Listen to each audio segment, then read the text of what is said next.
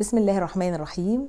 آه، الشهر الوردي. الشهر الوردي هو شهر أكتوبر وده مصطلح أطلق على شهر أكتوبر لأنه الشهر الخاص بحملات التوعية والتثقيف عن مرض سرطان الثدي أو البريست كانسر. طبعا سرطان الثدي هو من أكثر أنواع السرطانات المنتشرة بين السيدات. ويعني أطلق هذا اللون الوردي يعني باعتباره لون محبب جدا للنساء ولون هادي ومريح للعين. طبعا إحنا دلوقتي مستمعينا ومشاهدينا الكرام بنسمع ونشوف Cairolink Podcast ودي حلقة جديدة بعد آه، فترة توقف آه، طويلة إلى حد ما. اتشرفت جدا جدا بلقاء مع دكتور أشرف الزيات استشاري جراحة أورام الثدي. وهو قال لي إحنا دايما بنقول للناس وبلغني رسالة أبلغها لجميع السيدات وللجميع في الحقيقة مش بس السيدات إن لازم آه، آه، المتابعة الدورية بعد سن الأربعين إنك بتعملي الكشف الدوري بعد سن الأربعين سواء لاحظتي حاجة أو ما لاحظتيش حاجة. يعني سواء لاحظتي أي تغير على منطقة الثدي أو ما لاحظتيش لازم تعملي كل سنة الكشف الدوري. وطبعا ده بيختلف عن بعض الحالات اللي بيبقى عندها تاريخ وراثي في العيلة ممكن تعمل الكشف ده قبل سن الأربعين. هو شرح الموضوع بطريقة بسيطة ودقيقة جدا ولطيفة جدا تتفهم لكل الناس. قال إن مرحلة الكشف المبكر أو مرحلة المتابعة آه، بتبقى عاملة زي بالظبط إنك بتزرع بذرة أو بتزرع شجرة. بتبدأها ببذرة صغيرة واحيانا البذرة بتبقى قد السمسمة الصغيرة. تعامل الطبيب والدكتور مع هذه البذرة الصغيرة بيختلف عن تعامله لما البذرة دي تبدأ تتفرع في الأرض وتعمل جذور وتبتدي تعمل ساق وبعد كده تبقى شجرة كبيرة فيها أغصان ومتفرعة الأغصان والأوراق.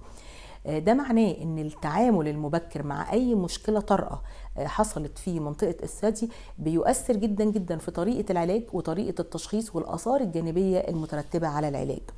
وده طبعا حسب كلام دكتور أشرف. في الحقيقة هو يعني طبيب وإنسان وعالم في الحقيقة يعني آه، لمست ده من خلال تعاملي معاه. آه، هو عنده قناة على اليوتيوب هنسيب لينكها إن شاء الله في وصف الحلقة.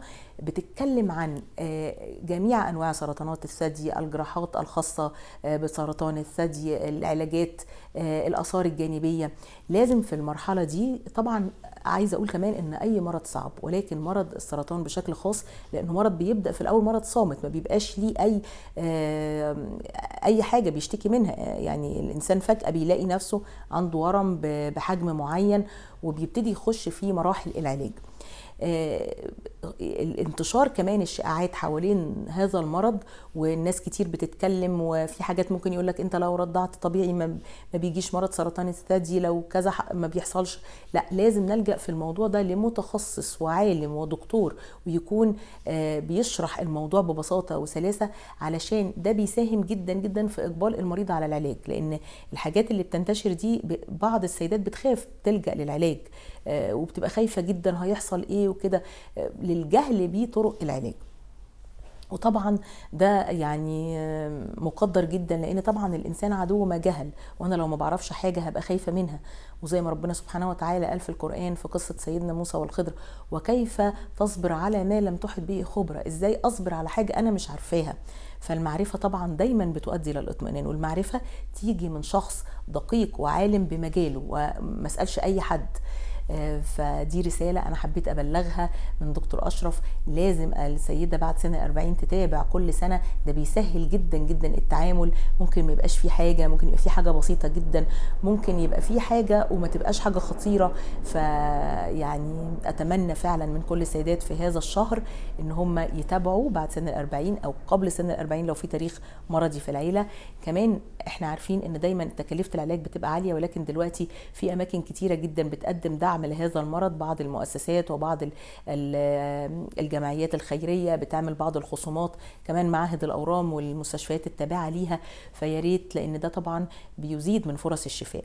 آه، الحلقة دي فيها مجموعة رسائل زي ما قلنا. اولا رسالة للسيدات بأهمية المتابعة ما تهمليش في نفسك خالص لأن ده مهم. مهم مش بس عشانك مهم للناس المحيطة بيكي عيلتك سواء بقى كنت أم أو أخت أو زوجة أو ابنة مهم جدا. آه كمان رسالة للأطباء. ما أقدرش ابدا ابدا اغفل ذكر دكتور اشرف الزيات في في الفيديو ده لأنه في الحقيقة الطبيب الانسان. الطبيب مهم جدا يكون عنده عامل انساني عالي لأن هي في الاساس مهنة انسانية ولازم يكون عنده ذكاء اجتماعي وهو عنده صراحة سعة صدر. يعني دكتور اشرف عنده سعة صدر يشرح للمريض طبيعة المرض ونوع المرض ونوع الورم والحاجات المترتبة عليه وهنعمل إيه. وده مهم جدا لأن المريضة لما بتعرف ده بتطمن ولما بتلجا إلى دكتور وخبير في مجاله بتطمن وبتبقى يعني تقابل الموضوع بصدر رحب يعني. ومش بس هي هي وعيلتها لأن المريض يعني المريض بالنسبة للدكتور هو مريض واحد. إنما بالنسبة لعيلته ده شخص مهم جدا. عنده أولاد عنده عيلة عنده عند عنده ناس بتعتمد عليه عنده ناس بتحبه. فهو مهم جدا إن المريض نفسه يبقى مطمن. فبشكره شكرا جزيلا وأتمنى يعني ربنا فعلا يكتر من أمثاله ويرزقنا كده الأطباء اللي بيشرحوا ويدوا وقتهم للمريض وما يتعاملوش مع المريض على إنه مجرد سلعة أو رقم أو دور في عيادة. كمان رسالة برضو للمرضى. طبعا أنا يعني دعائي ربنا يشفي كل مريض ربنا يشفي كل مريض. اللهم امسح على كل مريض بيمينك الشفية اللهم صب العافية على كل مريض صبا صبا. لازم إحنا مأمورين بالأخذ بالأسباب. يعني ربنا سبحانه وتعالى نزل الداء ونزل له دواء. أنت مأمور إنك تاخد بالأسباب تمشي في طرق العلاج. ما يعني هي طبعا بتبقى صعبة وقاسية ولكن ولكن الشفاء من عند ربنا سبحانه وتعالى. وإذا مرضت فهو يشفيني. الشفاء من عند ربنا مش من عند دكتور معين ومش من عند دواء معين. أنت بتاخد بالأسباب وتتوكل على الله وعندك حسن ظن في الله ويقين إن إن شاء الله كل أقدار ربنا خير. آه يعني إن شاء الله ربنا يطمن قلب كل مريض ولما يبقى فيه طرق علاج ناخد بيها وندعي ربنا إن إحنا يعني يشفينا ويعافينا من كل الأمراض.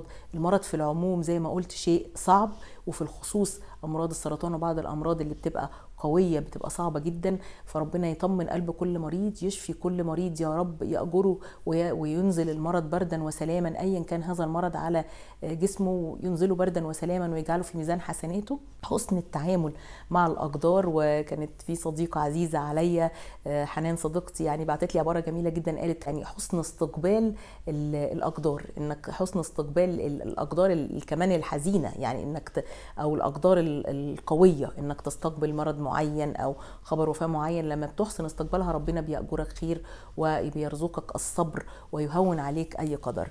ف اللهم اشفي كل مريض. نلجأ وناخذ بالأسباب. نتوكل على الله سبحانه وتعالى. الشافي هو ربنا سبحانه وتعالى. يا رب الحلقة تكون عجبتكم. إن شاء الله زي ما قلت هنسيب لينك قناة دكتور أشرف في وصف الحلقة. بتمنى لكم كل الصحة وكل الخير. ونلتقي في حلقة قريبة إن شاء الله.